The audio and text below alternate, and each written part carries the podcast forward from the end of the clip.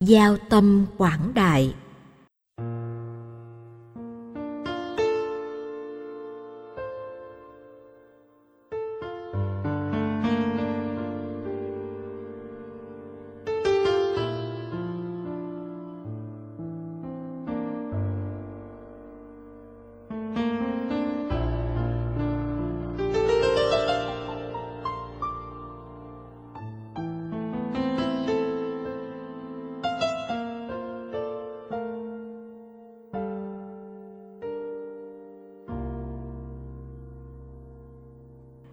Trong kinh Bali, Đức Phật nêu ra các ảnh dụ nhằm giúp hành giả quán niệm và tu tập chuyển hóa lòng sân hận. Và bài học quan trọng nhất Đức Phật để lại đó là trong các tình huống phải đối diện hay chứng kiến cảnh thương tâm, đau lòng thì hành giả không nên để cho sự sân hận chiếm ngự dòng cảm xúc. Ảnh dụ cầm vũ khí phá hoại mặt đất ví như có người ác ý cầm cây xẻng hay lưỡi liềm, nói sẽ làm cho đại địa này không còn là đất nữa. Nói xong, anh ta đào bới và dùng chất nổ phá tung, làm cho mặt đất không còn bằng phẳng. Chỗ lồi, chỗ lõm, tàn phá mặt đất xong, anh ta phỉ nhổ nước miếng, tiểu tiện lên mặt đất. Lúc ấy, anh ta ngây ngô, nghĩ làm vậy thì mặt đất không còn là mặt đất nữa trên thực tế, tình huống và cách thức ứng xử này chỉ làm người sân hận mệt nhoài và có thể bị bệnh tâm thần, chứ không giải quyết được gì. Giải quyết theo thói quen đạp đổ, tàn phá chỉ làm vấn đề trở nên rối rắm mà đối tượng thương tổn không ai khác hơn chính bản thân họ. Đất là đất, dù bị tàn phá, đất cũng không thể nào biến thành phi đất liên tưởng đối tượng chúng ta ghét như là đất, thì tư tưởng muốn trả đũa đối tượng đó như cách tàn phá sự màu mỡ của đất trong câu chuyện vừa nêu. Nhưng đối tượng đó chưa chắc đã bị tàn phá. Ngược lại, lòng hận thù đã tàn phá mảnh đất tâm của mình rồi. Nói theo phật, trả đũa đối tượng gắn với lòng sân chỉ là cách biến mình thành nạn nhân của khổ đau ảnh dụ người thợ sơn hư không? Giống như một người thợ sơn dùng các loại sơn màu và cây cọ đắt tiền sơn phết lên hư không? Người thợ sơn cố hình dung và tưởng tượng với cây cọ, anh ta có thể tô màu sắc vào không gian và không khí. Người thợ sơn chỉ có thể thành công trong tưởng tượng, chứ không thể xảy ra trong thực tế. Trong hận thù nhiều người muốn làm cho gương mặt đẹp của người bị ghét biến dạng trước quần chúng. Thay vào đó là gương mặt màu đen, màu tím thật ảm đạm bằng sự liên tưởng và tìm cách phỉ nhổ, tô màu, bịa chuyện, chỉ trích người bị ghét. Người sân hận có ảo tưởng, đã thành công, nhưng trên thực tế, khi ôm ấp cơn sân hận là tự hành hạ chính mình từng giây, từng phút hoàn toàn vô ích. Khi nỗ lực sơn lên không gian, vì nước sơn không thể bám vào hư không. Càng nỗ lực sơn thì đối tượng bị dính sơn lại là mặt đất do tình trạng nhỏ giọt của sơn. Tương tự, kẻ sơn hận muốn sơn phết các sắc màu đau khổ lên người mình thù ghét. Nhưng càng sơn thì sắc màu đau khổ càng bám lên bản thân mình mà thôi. Kẻ sơn vào không trung sẽ bị sơn dính nhiễu nhão trên thân thể, tay chân trước nhất. Nghĩa là kẻ bị dính dơ chính là người thợ sơn chứ không phải hư không. Nếu có thể quán niệm kẻ khó ưa hay người mang lại khổ đau là hư không, thì không dạy gì phết sơn vào hư không. Vì hư không không có thực thể, mà nó vốn được hình thành bởi khoảng cách vật lý giữa các vật thể. Xem người khác là không gian sẽ thấy các hành động xấu của họ là khoảng trống rỗng, chỉ tồn tại nhất thời, không ở mãi với cuộc đời, nên không cần tô sơn, phết màu nổi khổ niềm đau lên người họ. Ảnh dụ, lửa có đun sôi sông hằng, giống như người đốt bó cỏ khô với ảo giác nghĩ, có thể đun sôi nước sông hằng. Sông hằng là con sông dài và linh thiêng đối với ấn độ giáo. Nước sông hằng không cùng tận một bó cỏ khô chưa chắc đun nóng được ly nước với dung lượng thấp. Ấy thế mà, người ảo tưởng lại mơ có thể làm nóng con sông lớn. Khi lòng sông khống chế, con người có khuynh hướng sống trên ảo giác, cường điều hóa trên ảo giác, do đó chuyện nhỏ có thể xé thành to. Phần lớn các tình huống trả đũa không mang lại lợi ích gì cho người nóng giận ngoài việc bị tổn thất hoặc nặng hơn có thể bị điên cuồng do sân si quá độ làm biến dạng cảm xúc. Ảnh dụ cái da mèo, giống như cái da mèo đã được luộc chín, nhu nhuyễn như bông, không còn tiếng xì xọp. Nhưng người ảo tưởng lại nghĩ có thể làm cho âm thanh phát ra từ da mèo luộc. Nhiều tình huống, tác giả tạo ra khổ đau đã chuyển hóa được lòng tham, lòng sân của họ bằng sự ăn năn hối lỗi nhưng không tìm được nạn nhân để xin lỗi. Cái gút khổ đau đã được chính tác giả tháo mở, nhưng nạn nhân thì không buông xả, vẫn còn ôm giữ trong tâm. Kể từ khi nỗi đau xuất hiện cho đến thời điểm hiện tại. Nỗi oan khiên, oan trái đó, nếu nạn nhân không tình nguyện giải phóng hay chuyển hóa, thì sự khổ đau sẽ phủ lên người bám giữ da mèo đã bị lục chín, không thể tạo ra sự xì sập nhưng giận quá mất khôn nạn nhân nghĩ tưởng có thể làm nó kêu được. Giả sử làm được điều đó thì có giá trị gì? Giấy khởi lại âm thanh của nỗi khổ niềm đau trong quá khứ là tạo ra sự tái sinh của khổ đau. Hâm nóng lại nỗi đau là biến mình thành nạn nhân lần thứ hai trong các cuộc chiến tranh trên nền tảng ý thức hệ và quyền lợi kinh tế. Hai phía luôn khích lệ và nuôi dưỡng sức sống của khổ đau bằng chủ nghĩa yêu nước. Bên nào cũng khích lệ thế hệ trẻ phải trả thù những người đã tạo ra cái chết và khổ đau cho ông bà tổ tiên.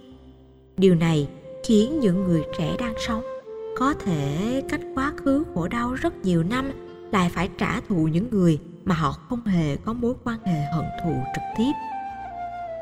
Hâm nóng lại những nỗi khổ niềm đau đã chết trong quá khứ là khôn ngoan. Nhớ lại kinh nghiệm khổ đau quá khứ không mang lại giá trị hạnh phúc ở hiện tại. Đức phật dạy nên buông xả khổ đau. Hãy nghĩ những gì đã xảy ra trong quá khứ đã lặng yên nắm mồ là tro bụi dĩ vãng cần quên lãng.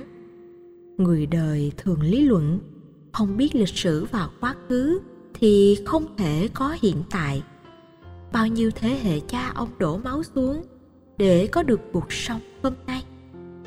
Trả thù kẻ đã tạo ra chiến tranh tan tóc cho quê hương và người thân là đền ơn tổ quốc và những người đi trước. Lý luận này chỉ đúng về phương diện chính trị, còn ở phương diện cảm xúc, từ bỏ thái độ trả thù thì hạnh phúc hơn nhiều đây là giải pháp cao thượng và tích cực, vốn đã có giá trị hơn nhiều.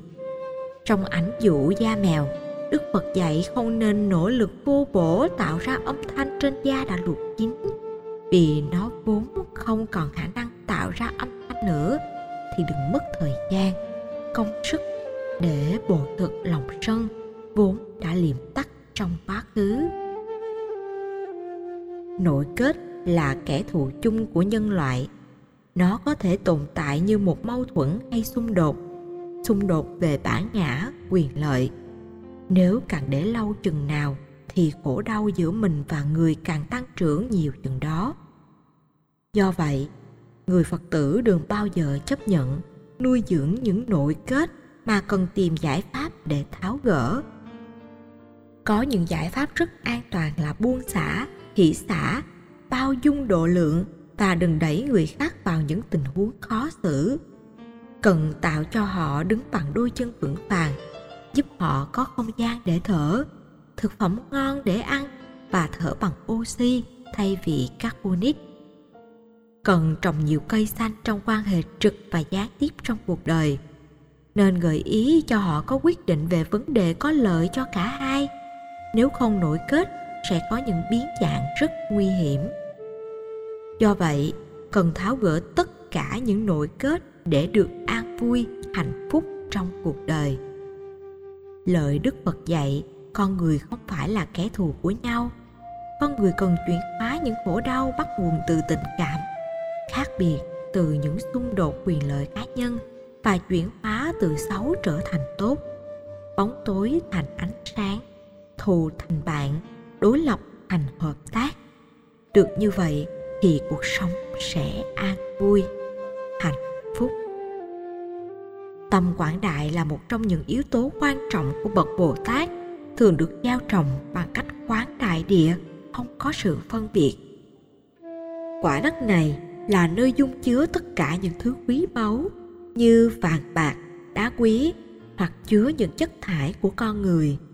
Vậy nên không hề có chút gì khác biệt về tác dụng kinh tâm địa quán cũng như kinh hoa nghiêm. Phật dạy phải quán tâm quảng đại của mình như quả đất để có thể chứa tất cả nỗi khổ niềm đau. Thích và không thích, tích cực và tiêu cực của những người khác đối với mình. Cũng như rác mà bỏ dưới lòng đất, sau một thời gian thì tất cả sẽ bị hư hoại và trở về với đất chúng ta có thể tạo dựng hệ thống tự đào thải tất cả những bợn nhơ tâm lý bằng cách nhân lớn tâm quảng đại của mình theo cách sánh ví nó như bầu không gian vô cùng tận. Khi quán rằng tâm quảng đại của mình vô cùng tận, thì nỗi khổ đau chỉ là những vật rơi của định tinh nào đó ở trong không gian. Thỉnh thoảng ngẫu nhiên rơi trúng ngay địa cầu mà mình đang sống cứ nghĩ như vậy thì không có lý do gì để thù hận cái mảnh thiên thể khổ đau đó rớt trên đầu. Ngôi nhà đổ dồn lên trên cộng đồng của mình. Quan niệm như vậy là thái độ ứng xử tích cực để tháo gỡ khổ đau. Lịch sử phật giáo việt nam vào thời lý, vua lý nhân tông được sự hỗ trợ đắc lực của lý thường kiệt.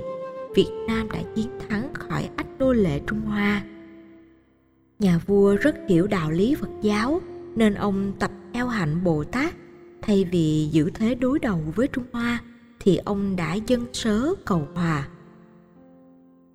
Hiệp ước hòa bình đó được thiết lập bằng tâm quảng đại, chứ không phải thủ thuật của chiến tranh. Đây không phải là tình thế. Khi thế lực không cân bằng, tốt nhất là người ta hoãn binh hay tìm cách khác để thương lượng. Ở đây vua lý nhân tông xuất phát từ lòng thương yêu nhân dân của hai nước. Chiến tranh sẽ mang lại chết chóc và khổ đau, nên ông phải hạ mình cầu hòa để nước trung hoa không uất hận mà sanh ra trả thù. Hầu mưu cầu sự thái bình, an vui và hạnh phúc cho dân tộc. Tinh thần cầu hòa là nghĩa cử rất cao thượng, chỉ những người có chất hùng dũng mới dám làm dĩ nhiên cũng có rất nhiều người bán nước cầu vinh, phải trở thành thuộc hạ, nô lệ cho một ý thức hệ nào đó. Lý nhân tông đã sáng suốt, thấy vận mệnh đất nước chỉ có đặt trên nền tảng tình thương yêu và lòng quảng đại mới có hòa bình thật sự, giúp cho con người tháo gỡ được bế tắc trong cuộc sống. Nên hướng về tác nhân trực tiếp và chính yếu là cách thức chúng ta nhận diện để tháo gỡ nỗi khổ đau thật sự dĩ nhiên tác nhân đó không phải là nhân vật cụ thể. Phật dạy rằng, đừng nên quan niệm tác nhân khổ đau là con người, mà là lòng tham, sân, si, là thái độ thiếu sáng suốt hiểu được điều đó, chúng ta sẽ bình tĩnh, mắt không nháy, thân thể an nhiên bất động, đi từng bước chậm rãi để định hướng và tìm giải pháp an toàn và bền vững cho niềm đau, nỗi khổ của mình cách thức ứng xử đó tuy đơn giản nhưng có hiệu quả. Đừng lao vào nhau như hai con gà chọi, mạnh thắng, yếu thua. Trong chiến tranh, cả kẻ chiến thắng và người thua đều là nạn nhân, chứ không phải chỉ có người thua mới là nạn nhân. Chỉ có cách dàn trải tình thương, tháo gỡ lòng hận thù mới thật sự là chiến thắng anh liệt nhất. Muốn được như vậy chúng ta đừng tạo tâm lý lây lan hận thù. Đừng đem hận thù của mình giao rắc cho những người thân. Vì không khéo, rất có thể sẽ biến người thân trở thành tấm thớt của cơn giận. Khi muốn chia sẻ vấn đề gì đó cho người thân, phải chắc chắn rằng người đó hiểu mình như thiện hữu tri thức. Nếu không, chúng ta không đón nhận được những gì mong đợi và bực tức bắt đầu có mặt lúc đó thay vì giận kẻ thù, người giận cái chém thớt sẽ giận những người thân. Như vậy, trạng thái của lòng hận thù được chuyển sang một bước ngoặt khác. Nó tiếp tục bị thay hình đổi dạng vì được đặt trên nền tảng của chủ nghĩa cực đoan, tức là chúng ta tự cho rằng mình là chân lý và ai không theo là sai lầm, nên chúng ta chuyển hướng tấn công những người không theo mình và biến họ thành kẻ thù. Thay vì kẻ thù là tác nhân đầu tiên, chúng ta lại nghĩ những người không tán đồng mình là những người tạo ra cho mình sự bực dọc. Cách thức ứng xử đó kéo theo dây chuyền của sự bế tắc, không lối thoát. Trong mọi tình huống, chúng ta cứ điềm nhiên, bình tĩnh, đem trí tuệ để giải quyết mọi việc một cách chính đáng thì tất cả đều qua đi nhẹ nhàng. Trong kinh bát đại nhân giác, có một câu chỉ bốn chữ nhưng rất hay là quốc độ nguy phí. khái niệm quốc độ trong ngữ cảnh này có thể hiểu theo nghĩa địa lý là hành tinh chúng ta đang có mặt. Nguy thúy, mô tả tính chất tạm bợ, không bền bỉ của vô thường. Nghĩa là hành tinh nào cuối cùng rồi cũng đến lúc bị tan rã thành những mảnh như thiên thể rơi trong không gian.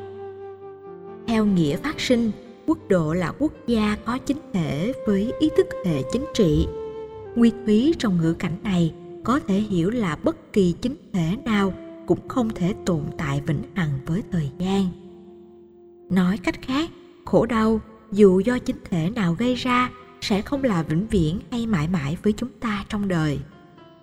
Tin tưởng nguyên lý vô thường là niềm tin tích cực khiến con người không còn buồn về những nỗi đau trong quá khứ. Nếu không có những chiếc lá rơi trong mùa thu, đông sẽ không có được những chiếc lá xanh non mơn mởn trong mùa xuân quy trình thay đổi của vũ trụ diễn ra theo cách thức riêng mà chúng ta không thể nào đặt ý thức chủ quan bắt nó chạy theo những gì mà mình muốn được. Hãy quán chiếu sự vô thường của cuộc đời, vũ trụ, vạn vật để không bị cuốn hút theo nỗi khổ đau bằng cách tin tưởng rằng sau những chiếc lá rụng đó sẽ có lá xanh xuất hiện. Nhờ vậy, đời sống mới bắt đầu có mặt, ánh sáng xuất hiện và niềm hy vọng